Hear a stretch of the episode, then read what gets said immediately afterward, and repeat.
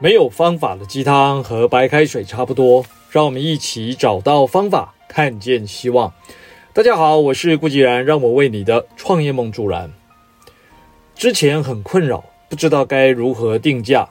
一位企业家学员啊说道，但后来呢，我调整了方式，不做包月，改做单价和利润较高的单，而且锁定的是宠物皮肤护理，结果营收不但没有减少，利润啊也好了很多。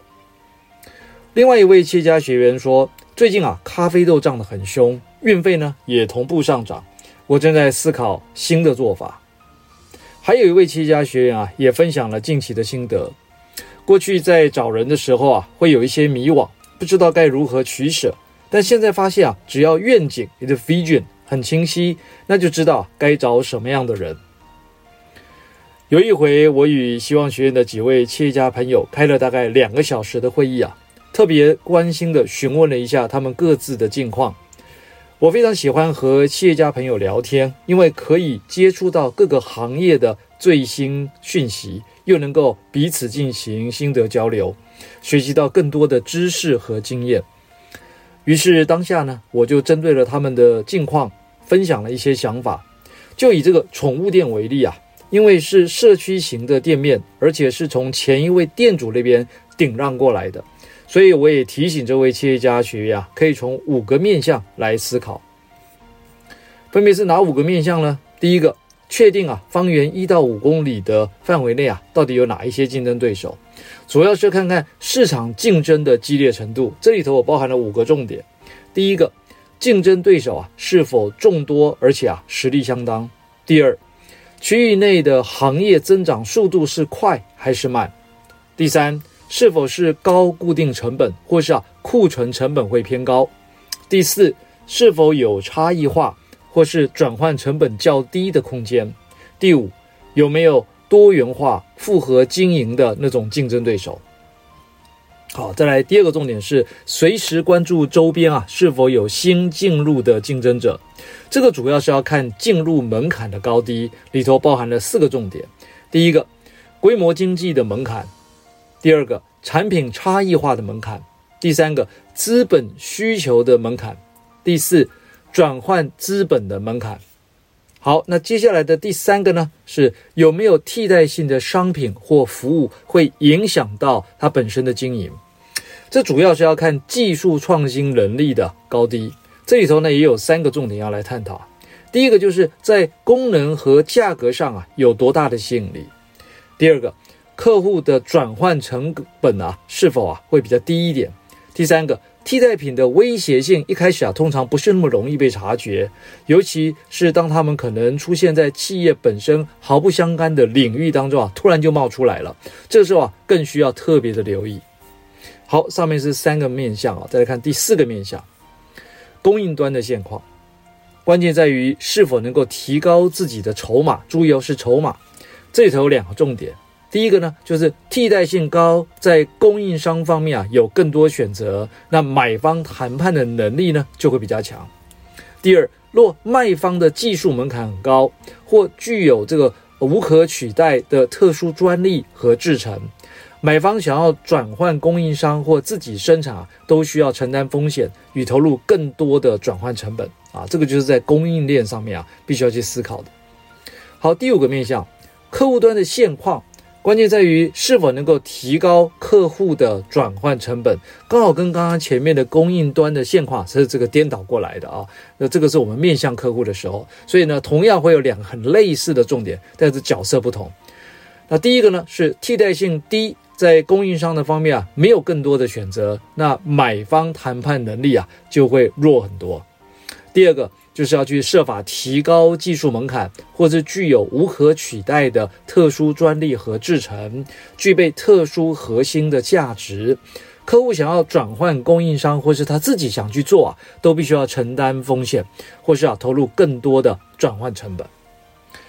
看到上面的这五个面向的分析啊，比较敏感的朋友啊，可能第一眼就已经看出来，我们谈的是什么呢？就是波特的五力分析。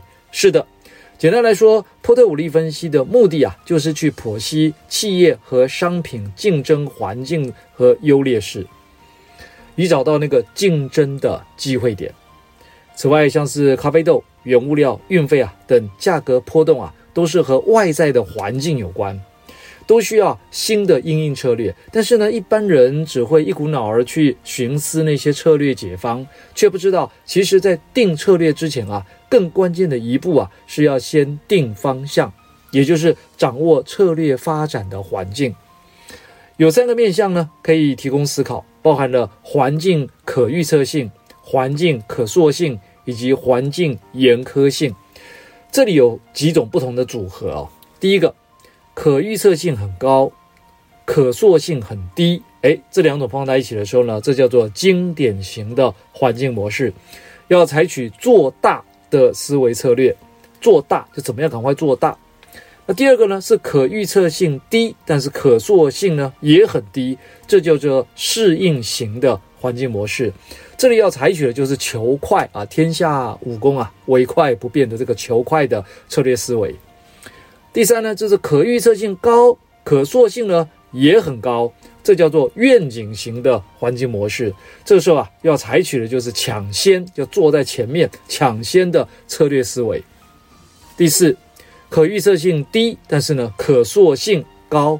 这个就是塑造型的环境模式，要采取的是协调的策略思维，就是不要跟别人硬碰硬，甚至呢要合作。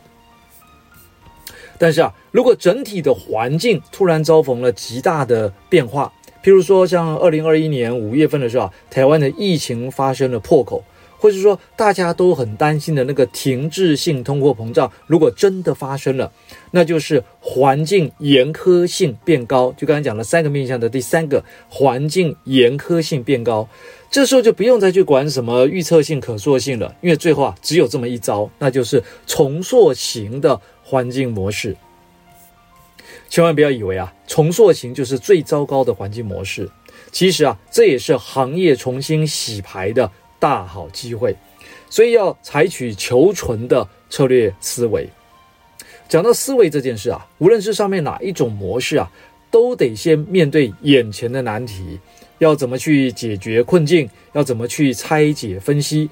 这个时候呢，就可以运用彼得圣奇的五层次思维模式，把遭遇到的问题从事件这个 level 啊开始诊断，包含了三个重点。第一个。这是计划性的还是非计划性的？第二，这是一次性的还是反复发生的？第三，这是具备了清晰的前因后果的事物吗？如果啊，答案是计划性的、反复发生的、有前因后果的，那就不再是事件这个层次，不是事件这个 level 了，而是呢，具备某些特征，就是 patterns，这种某些特征的这种事物啊，那就要有一套办法。制度 SOP 来应应，也就是说，我们要找出系统性发生的原因、系统性发生的动机，然后呢，以标准化、流程化、系统化来处理，这就变成是一个结构 structure。有了结构呢，就能定出一套模式 model，才能够啊，同时兼具效率和效益的运作与处理。最后啊。还要回头检视我们想采取的行动、想达成的目标、想得到的成果是否符合愿景。哎，对，就是 vision。这套五层次的思考模式呢，总共有七个步骤，包含了探索情况 （exploring）、描述情况 （describing）、建立模型 （modeling）、比对分析 （comparing） 以及找出方案 （solutions），还有执行方案 （implementing）。以及重复流程 （repeating）。最后啊，一位迟到的企业家忽然啊就走了进来，很尴尬的拼命解释自己为什么会错过这么重要的会议啊。但是我没有任何苛责他的意思，只是笑了笑问说：“诶，当初怎么会想要来希望学院啊？”这位企业家学员啊突然愣住啊，然后啊真正的回应道。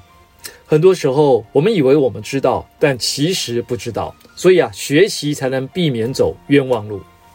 讲得太好了，时间是公平的，把时间投注在哪里，成就呢就在哪里。相反的，浪费在哪里，困顿就在哪里。其实每个人都很优秀啊，否则就不会来到这个世界了。起码在妈妈肚子里也得先跑第一嘛，对不对？但从优秀到卓越，再到辉煌，却需要更大的信心。决心以及耐心，并且能够找到方法，才会看见希望。以上就是今天的晨间小语，如果喜欢就帮忙转发出去喽。善知识啊，要传递才能产生力量。我们下回再会。